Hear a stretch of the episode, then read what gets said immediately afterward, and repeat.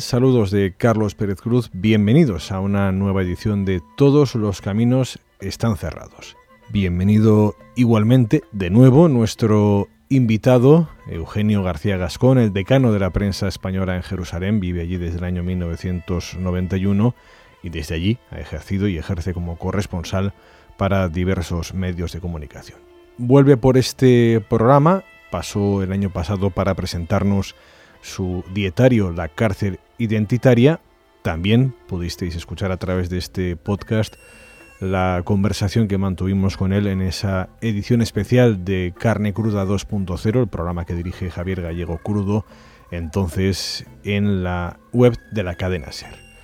Hoy hablamos con Eugenio García Gascón mientras está en marcha, mientras sigue en marcha la ofensiva israelí en Gaza bautizada como Margen Protector, García Gascón ha estado informando desde la Franja de Gaza en varios de los días de esta operación. Hoy nos atiende desde Jerusalén. ¿Qué tal, Eugenio? ¿Cómo estás? Bienvenido de nuevo. Muy buenos eh, días, Carlos. Todo bien por Jerusalén, aunque la situación, como bien sabes, no es muy agradable, especialmente en la Franja de Gaza. Eh, pero aquí en Jerusalén están las cosas tranquilas. Dado que el periodista no debe ser la noticia, sino quien las haga llegar, eh, suele ser mala noticia cuando lo es. La periodista Yolanda Álvarez de, de Televisión Española ha sido acusada por la portavoz de la Embajada israelí en España de ser correa de transmisión de Hamas. ¿Cómo lo interpretas, Eugenio?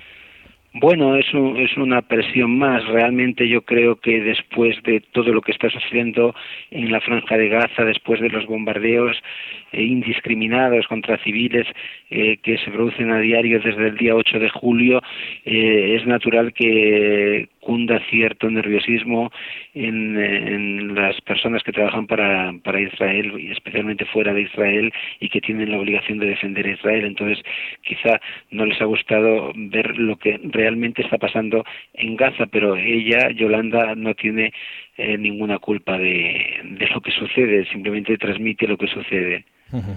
Según Reporteros Sin Fronteras, Israel intimida a los periodistas españoles destacados en Gaza. Añaden que la Embajada de Israel en España mantiene una perpetua actitud de intimidación a los periodistas españoles. Bueno, lo esperable, Eugenio, es que el medio defienda su independencia, la independencia de sus periodistas, pero en estos días en España hemos asistido eh, a casos como cuatro modificaciones del titular de un mismo artículo en un periódico, que cambiaban obviamente la orientación, el sentido de la información. En otro periódico se ha llegado a publicar desde Tel Aviv y sin pruebas a una doble página la premisa de que jamás utiliza escudos humanos. Este tipo de casos los consideras de cooperadores por esa intimidación de la que habla Reporteros sin Fronteras o también hay cooperación voluntaria en parte de la prensa? Bueno, yo, yo creo que, que se dan los dos casos, ¿no? Pero eh, me parece que eh, hay, hay, hay información sobre Oriente Medio, sobre el caso del conflicto árabe-israelí. Yo creo que hay mucha información y más desinformación. Y esto que estos casos que tú comentas forman parte de la desinformación. Y en algunos casos se hace de manera inocente, pero otros casos es deliberada. En cada caso particular, pues habría que, que ver eh, el background de ese caso para determinar si es voluntario o si es involuntario. Pero bueno, en general podemos de decir que sobre este conflicto hay más desinformación que información en general en los medios de comunicación y muchas veces es cierto que hay autocensura porque eh, el periodista sabe que un, una, crónica crítica con la situación puede traerle problemas en algunos casos, entonces eh, lo evita pues autocensurándose. Israel, que impide a los periodistas israelíes entrar en Gaza, intentó que los periodistas internacionales salieran de la franja y les advirtió de que jamás los utiliza frecuentemente como escudos humanos. ¿Has sido, Eugenio, utilizado como escudo humano o te consta que cualquier otro periodista lo haya sido en alguna ocasión?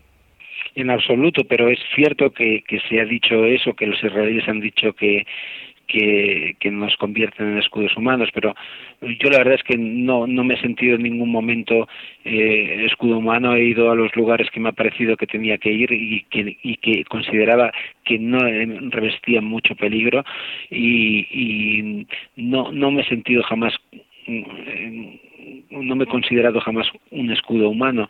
Eh, yo, creo que esto forma parte también de la desinformación y de la propaganda, porque eh, tampoco, en mi caso, no, no, lo, no lo he sentido nunca, pero tampoco creo que ninguno de los compañeros eh, o de las personas que conozco haya sido escudo humano o lo hayan convertido en escudo humano. En Gaza, desde luego, no, no, no comparto esa opinión. ¿Hay alguna dificultad, obstáculo, impedimento específico que jamás haya puesto a la prensa en Gaza durante los días en que has trabajado allí? Eh, que yo sepa, no. Que yo sepa, no. Hubo un incidente en el que eh, eh, recomendado jamás a dos periodistas eh, extranjeros que salieran de la franja porque eh, al parecer estaban, según jamás, estaban pasando información sobre eh, situación de eh, objetivos que podría atacar la aviación israelí. eh, la verdad es que no he conocido el caso, he oído que esto se ha producido, pero no, no, no tengo datos fiables eh, respecto a quiénes son los periodistas. Sé que eran europeos y eh, de un país europeo, eh, pero no, no, no me consta, no sé si es un simplemente un rumor de estos tantos que circulan durante el conflicto o, tiene una base real.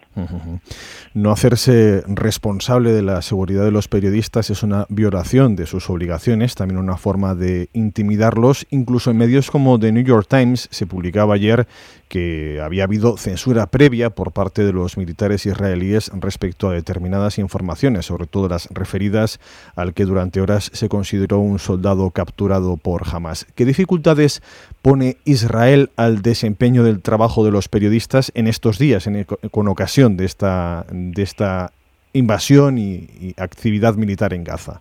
Bueno, eh, yo sé, yo no lo he recibido, pero sí que hay compañeros míos que han recibido, eh, cuando estábamos en Gaza, han recibido mensajes del ejército diciendo no salgáis del hotel o, o mañana no salgáis o esta noche no salgáis eh, y porque puede ser peligroso. Y luego al día siguiente era un día normal.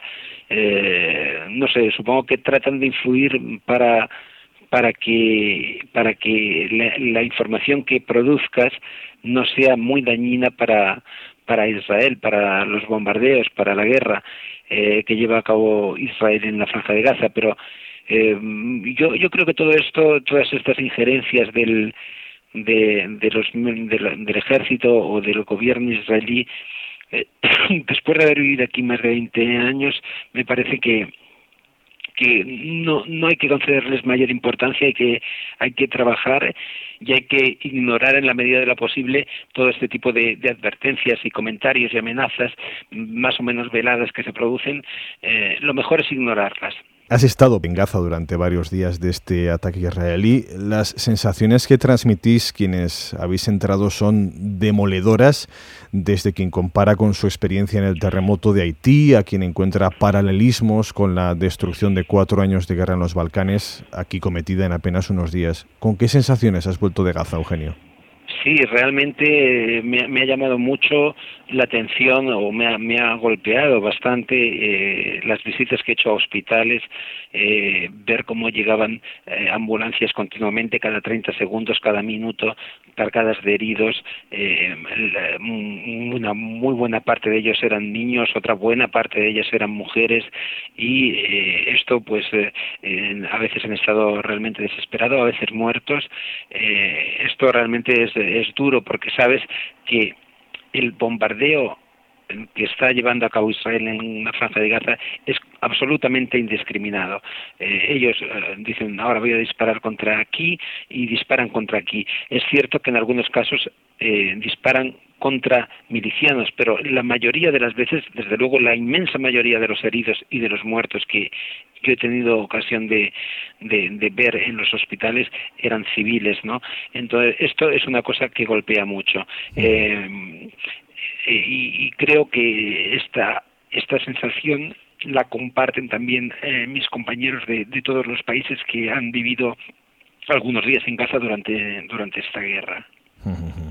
Las cifras de muertos y heridos son insoportables, aunque Israel asegura hacer todo lo que puede por evitarlas. Israel se escuda en que jamás utiliza, y valga la casi redundancia, a la población como escudo humano. Te lo he preguntado antes sobre los periodistas, te lo pregunto ahora sobre la población civil de Gaza. ¿Tienes constancia directa o por testimonio de compañeros sobre el terreno de que jamás utilice a la población de Gaza como escudo humano? No, pero hay que precisar lo siguiente. Por ejemplo, eh, yo estaba alojado en un hotel que tenía un solar por la parte, estaba al lado de la playa del hotel, en la ciudad de Gaza, tenía un solar por la parte sur y un solar por la parte norte.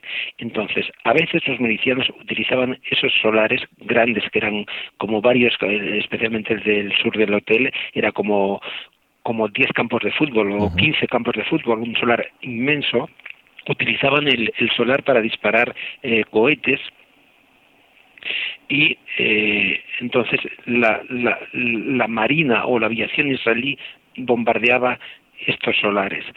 Eh, Claro, esos solares estaban al lado del hotel, pero es que la inmensa mayoría de la franja de Gaza está, está muy poblada, de manera que los milicianos que utilizan muchos solares para disparar sus cohetes, eh, pues lo hacen cerca de edificios que son, eh, pueden ser incluso hospitales o, o pueden ser incluso eh, hoteles. Pero esto desde luego no justifica el ataque indiscriminado que hay contra todo lo que se mueve, no solo alrededor de los, eh, de los, de los solares, porque había veces que no había ningún lanzamiento y también bombardeaban. Es decir, era, era un bombardeo mm, indiscriminado y es cierto que, que, los milicianos no salen a, no, no avisan al ejército vamos a disparar desde aquí, sino que utilizan las zonas urbanas para disparar si Israel considera que esto es utilizar eh, escudos humanos, no sé, puede que alguien lo considere así, yo, yo personalmente no lo creo. De esas víctimas mortales que ya se cuentan por miles, eh, la mayoría son civiles, de ellas cientos son eh, muertos niños. ¿Es la población civil, por lo tanto, objetivo de los ataques israelíes? Conviene recordar aquí lo que ocurrió en el sur del Líbano en el 2006, donde la guerra del Líbano, eh, también en verano, en el verano de 2006, causó una destrucción civil enorme desde todo tipo, desde gasolineras, pasando por aeropuertos, pasando por puentes, pasando, hubo 1.300 muertos, de los cuales la inmensa mayoría eran civiles. Entonces, eh, hubo un general que se llama Gadi Eisenkot, un general israelí, que luego definió lo que se llamaba la doctrina Dagia. Dagia es el barrio del sur de Beirut que fue completamente arrasado por las bombas, un barrio civil. Pues eh, esta doctrina dagia, que hoy está en los manuales de, militares de, todo el mundo, consiste en castigar a la población civil, matar a cuantos más mejor, eh, herir a cuantos más mejor, destruir más infraestructuras civiles, todo para eh, conseguir que los líderes políticos mm, no cambien de opinión. esta se llama, se llama en todo el mundo se llama doctrina dagia y es una doctrina eh, elaborada en Israel. Esta misma doctrina es la que se ha aplicado en la Franja de Gaza. Eh, si, yo he estado, eh, por ejemplo, en Shuyaía, un barrio del este de la ciudad de Gaza, que ha sido, bueno, yo diría que horriblemente eh, arrasado.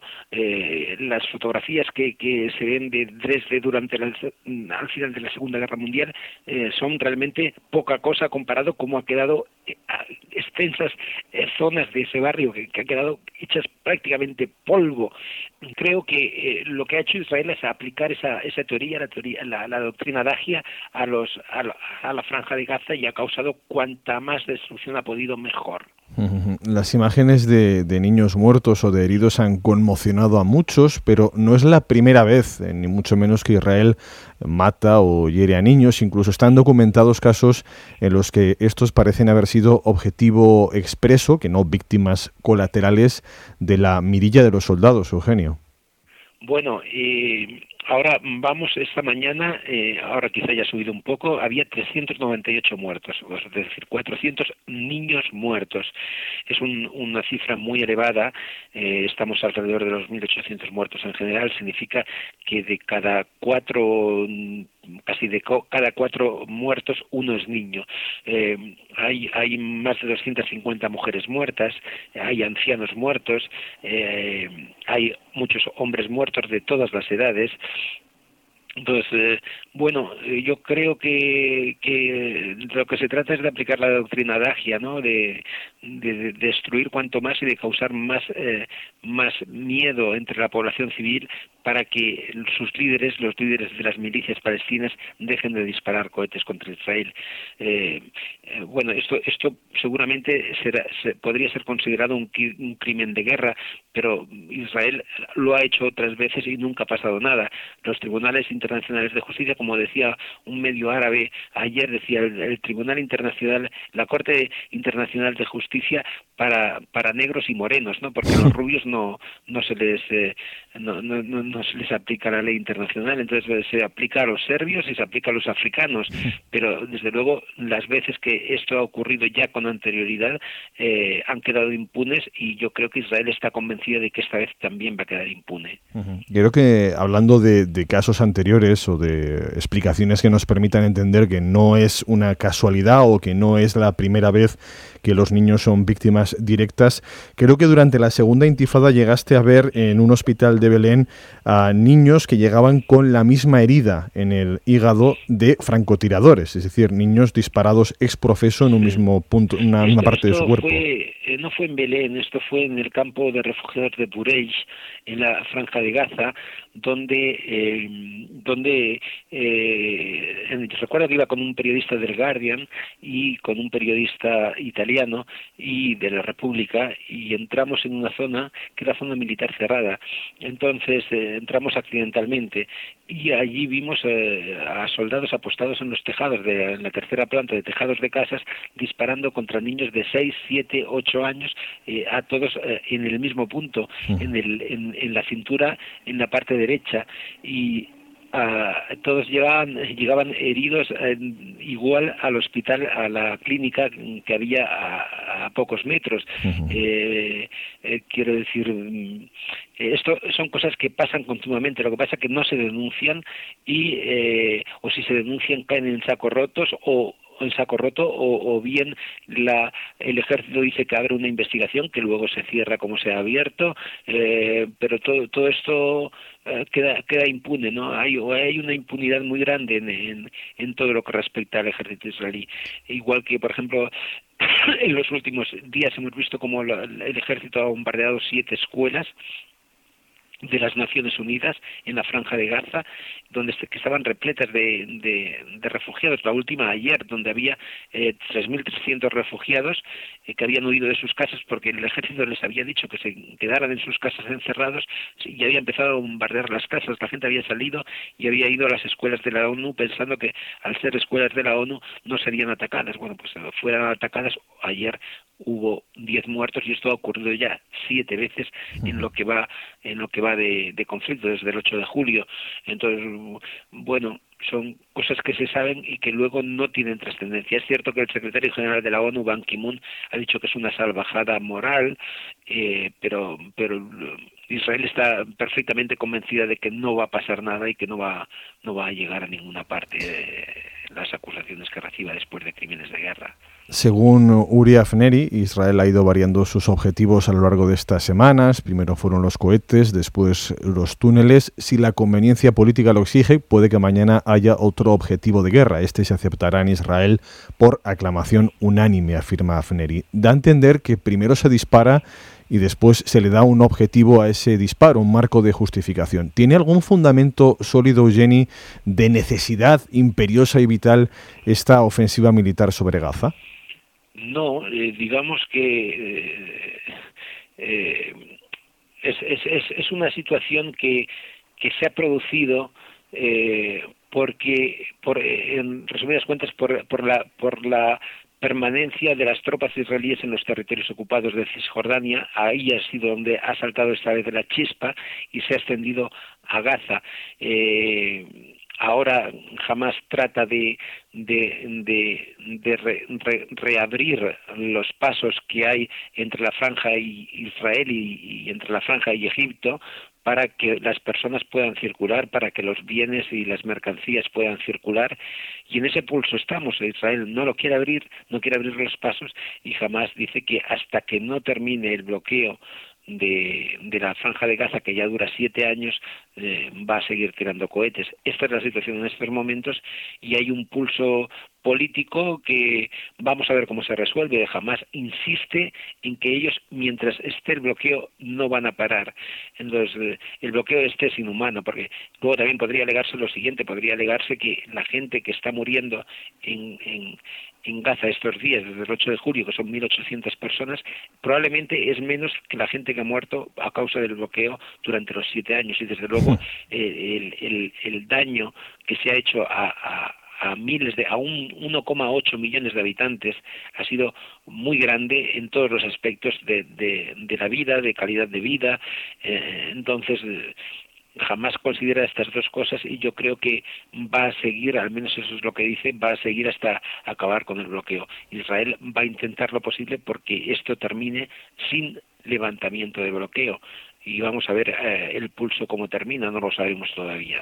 Retirada de las tropas israelíes de Gaza, final del bloqueo de Gaza, incluyendo la libertad de movimiento de personas y bienes a través de los pasos fronterizos, liberación de presos, incluidos miembros del Parlamento, etcétera, reconstrucción de Gaza, reconstrucción del aeropuerto y del puerto de Gaza para asegurar la conexión con el mundo, asegurar los derechos de pesca de los pescadores, son las condiciones que desde Gaza se ha presentado a los mediadores eh, en Egipto.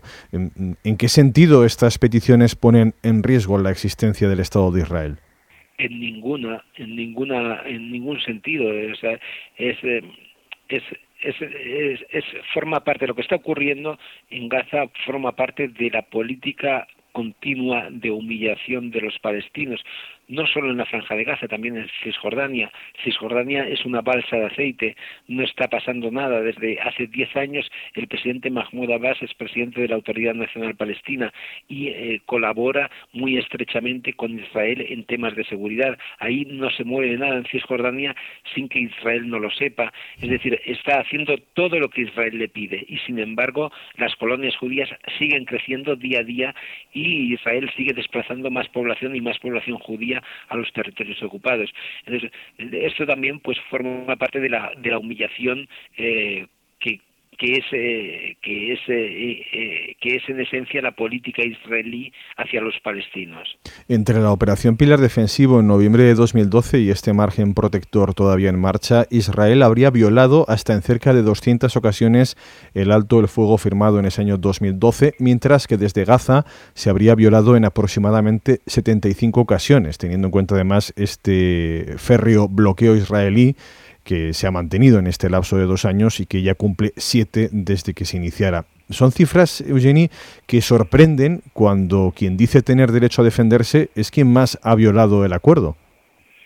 Sí, sí, bueno, pero también eh, dentro de, de, esta política de humillación, una, una, la defensa de esta política de humillación, para defenderla también se utiliza mucho el cinismo y, bueno y los dirigentes israelíes son expertos en cinismo no y, bueno y estos datos pues eh, simplemente reflejan eso reflejan el cinismo de, de los dirigentes israelíes que eh, que tienen más acceso a los medios de comunicación occidentales, especialmente de Estados Unidos, y que, y que los utilizan en su propio beneficio, muchas veces faltando la verdad. Ahora que has mencionado los medios de comunicación eh, internacionales, especialmente los estadounidenses, ¿es la primera vez en que realmente se está filtrando una sensación de hartazgo hacia la política de Israel? ¿O, consideras que esto es algo habitual cuando se producen matanzas de, en estos niveles y que después se vuelve a, la situación, al statu quo habitual? Bueno, yo, he oído muchos comentarios en este sentido, de que esta vez ya la gente está cansada, que pero eh, también se ha dicho en otras ocasiones anteriores y lo cierto es que Israel ha vuelto a tropezar en la misma piedra y ha insistido en no evacuar los territorios ocupados de sus colonos y de sus tropas. Entonces, yo creo que ahora mismo, eh, cuando esto termine, eh, Israel volverá a lo de siempre porque aquí hay una, hay una cuestión. Para resolver el conflicto este, no lo pueden resolver los palestinos porque no pueden, no lo, no, no lo puede resolver Israel porque no quiere y los únicos que lo pueden resolver es la comunidad internacional. Sin embargo, la comunidad internacional tampoco quiere resolverlo. yo creo que o hay un cataclismo muy importante o esto va a seguir en la misma línea que hasta ahora. Claro, los palestinos no pueden, los israelíes no quieren. En todo caso, ¿de qué son responsables los palestinos en este momento, año 2014, respecto a su situación actual? Bueno, eh, a, ver, eh, los palestinos eh, poca cosa pueden hacer y, y, de poca cosa son responsables. Eh, eh, quiero decir, en teoría, después de esta ocupación, la ley internacional les protege para que hagan una resistencia. En Gaza la están haciendo esporádicamente. En Cisjordania no la están haciendo nunca, aunque la ley internacional les da derecho a resistir. Hmm. Ellos en una parte resisten de tanto en tanto que es en Gaza y en otra parte que es Cisjordania no resisten nunca y ni en un sitio ni en otro consiguen sus objetivos. O sea, eh, responsables son de, no, sé qué deberían hacer eh, para para para conseguir sus derechos. Eh, desde luego, como comentaba antes, creo que no depende de ellos, depende de la comunidad internacional y que no tiene un gran interés en resolver este asunto. Has escrito en varias ocasiones en estos días que lo que jamás no consiga con las hostilidades en marcha no lo va a conseguir en una mesa de negociación posterior. Es lo que yo denomino el dilema Gazati, un terrible dilema. La sumisión no parece garantizar más que la rebeldía. Bueno, esto es una cosa que yo creo que, han entendido los dirigentes de Hamas, ¿no? Que, y por eso esta vez eh, están manteniéndose fuertes a pesar de los 1.800 muertos, de los 9.500 heridos, están manteniéndose fuertes en que no van a terminar de disparar cohetes hasta que se levante eh, el bloqueo. Eh, si, si, si eh, eh, yo, yo es mi opinión y no es solamente mi opinión, es una opinión extendida, si no lo consiguen eh, con los cohetes, desde luego en la mesa de negociaciones no lo van a conseguir, porque ya ha habido experiencias anteriores que lo han demostrado y esta no va a ser una excepción. Es decir, que ellos lo saben y por eso están resistiendo a pesar de las enormes pérdidas civiles que esta guerra está causando, saben que las pérdidas son incluso peores, menores, perdón, que lo que que lo que que lo que que lo que causa el bloqueo permanente de la franja de Gaza que ya dura siete años. La joven activista israelí Elizabeth Surkov defiende que el hecho de contar con la protección de la cúpula de hierro debería hacer que Israel no sobreactuara de la manera en que ella considera que lo está haciendo. Esos cohetes, de hecho, en, en años no habían matado a nadie. Los cohetes fueron el primer objetivo confeso de esta operación. Después se dio el de los túneles. Los túneles han sido vía de entrada de alimentos y materiales que han permitido eludir, en cierto modo, en la medida de lo posible durante estos años, el bloqueo israelí. También han sido los que han permitido la entrada de armamento, que los ha convertido en una urgente prioridad para Israel. Bueno, Israel, a ver, los, túneles eh, comenzaron eh, hace muchos años en, en el sur de la franja de Gaza, entre Rafah, la parte Palestina y Rafah, la parte egipcia. Estos túneles eh, tenían cientos de metros, a veces kilómetros, iban de, de una parte de esta ciudad que está en la, zona palestina, en la zona de Gaza, a una parte que está en la zona de Egipto. Eh, eh, por esos túneles básicamente em, se construyeron para que entraran productos que no se permitía Israel entrar. Luego se, se utilizaron también para el tráfico de armas. Pero la idea inicial de los túneles era una idea comercial. ¿Qué ha pasado ahora? Ahora ha pasado que mm, esos túneles están casi todos destruidos por Egipto desde que Al-Sisi tomó, dio el golpe de Estado hace un año. Eh, lo primero que hizo fue destruir esos túneles, algo que no se había atrevido a hacer Mubarak, lo que indica la, sumisión de, Al-Sisi a la política israelí. Fue su primera acción, destruir los túneles. Y eh, lo que ha pasado ahora es que jamás está utilizando los túneles de manera ofensiva, eh, ha creado al menos una treintena de túneles entre la franja de Gaza e Israel, túneles que tienen varios kilómetros y que son complejos redes de túneles que van a, acaban, tienen bocas en la parte israelí de la en, la parte israelí y por donde los milicianos entran y sorprenden a los soldados por la espalda, a los soldados que están en el frente en la, frontera con Gaza. Entonces, esto, esto es lo que Israel dice que es intolerable ahora mismo y por eso esa es la explicación que ha dado para, para justificar, eh, al menos en parte, la invasión de Gaza. Israel ah, dice que ha acabado con una treintena de estos túneles que, y, que, y que ha cumplido la misión no sé, quizá jamás eh, ahora construya más túneles o veremos lo que ocurre. Eh, lo que lo que el elemento nuevo es ese, no, el elemento nuevo es que ha habido unos túneles que han entrado en Gaza. Realmente el primer túnel eh, que han entrado en Israel, realmente el primer túnel que entró en Israel se se utilizó en el año 2004, es decir, hace 10 años, pero nunca se había hecho con tanta intensidad como ahora se está haciendo quienes mantienen una posición de, llamémoslo, equidistancia, mm, hablan de que esto es una cuestión muy complicada, que el conflicto árabe-israelí es sumamente complicado, que no se puede resumir. Hay un resumen de alguien que bien conoces, que es el periodista Joan Cañete, que hace unas semanas publicaba en el periódico de Cataluña, antes incluso de que se comenzara esta operación Margen Protector, eh, que titulaba un artículo Todos son víctimas de la ocupación. ¿Compartes? Reflexión. Sí, sin duda, sin duda. Yo, yo también lo creo, ¿no? Eh, creo que la ocupación es realmente horrible. Es muy difícil eh, imaginarse lo que es la vida cotidiana eh, en la ocupación y especialmente cuando en la franja de Gaza hay un bloqueo. ves la pobreza enorme, en un desempleo astronómico. la gente apenas tiene para comer.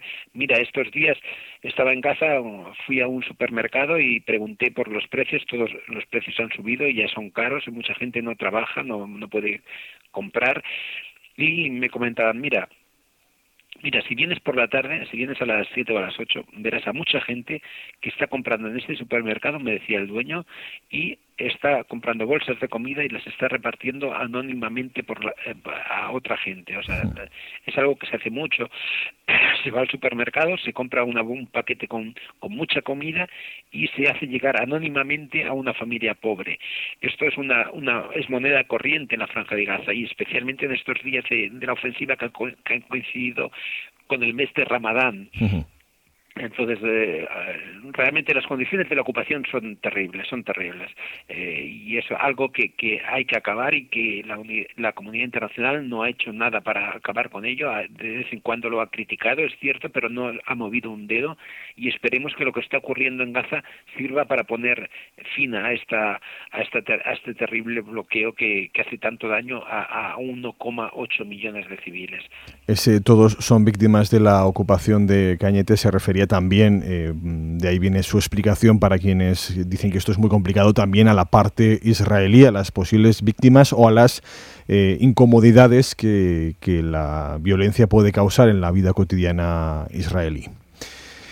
Ahora estás de vuelta, has salido de Gaza y, en Israel las encuestas, eh, eh, muestran un apoyo masivo próximo a la unanimidad norcoreana de la población judía de Israel al ataque a Gaza. Se ha acosado con violencia en Tel Aviv a los manifestantes que se han opuesto a la guerra y el ambiente permite excesos mediáticos como un artículo después retirado que justificaba el genocidio en Gaza, otros que consideran que no hay que tener en cuenta las reacciones mundiales por sus excesos verbales, por el grado de intimidación física, por la belicosidad compartida por la población.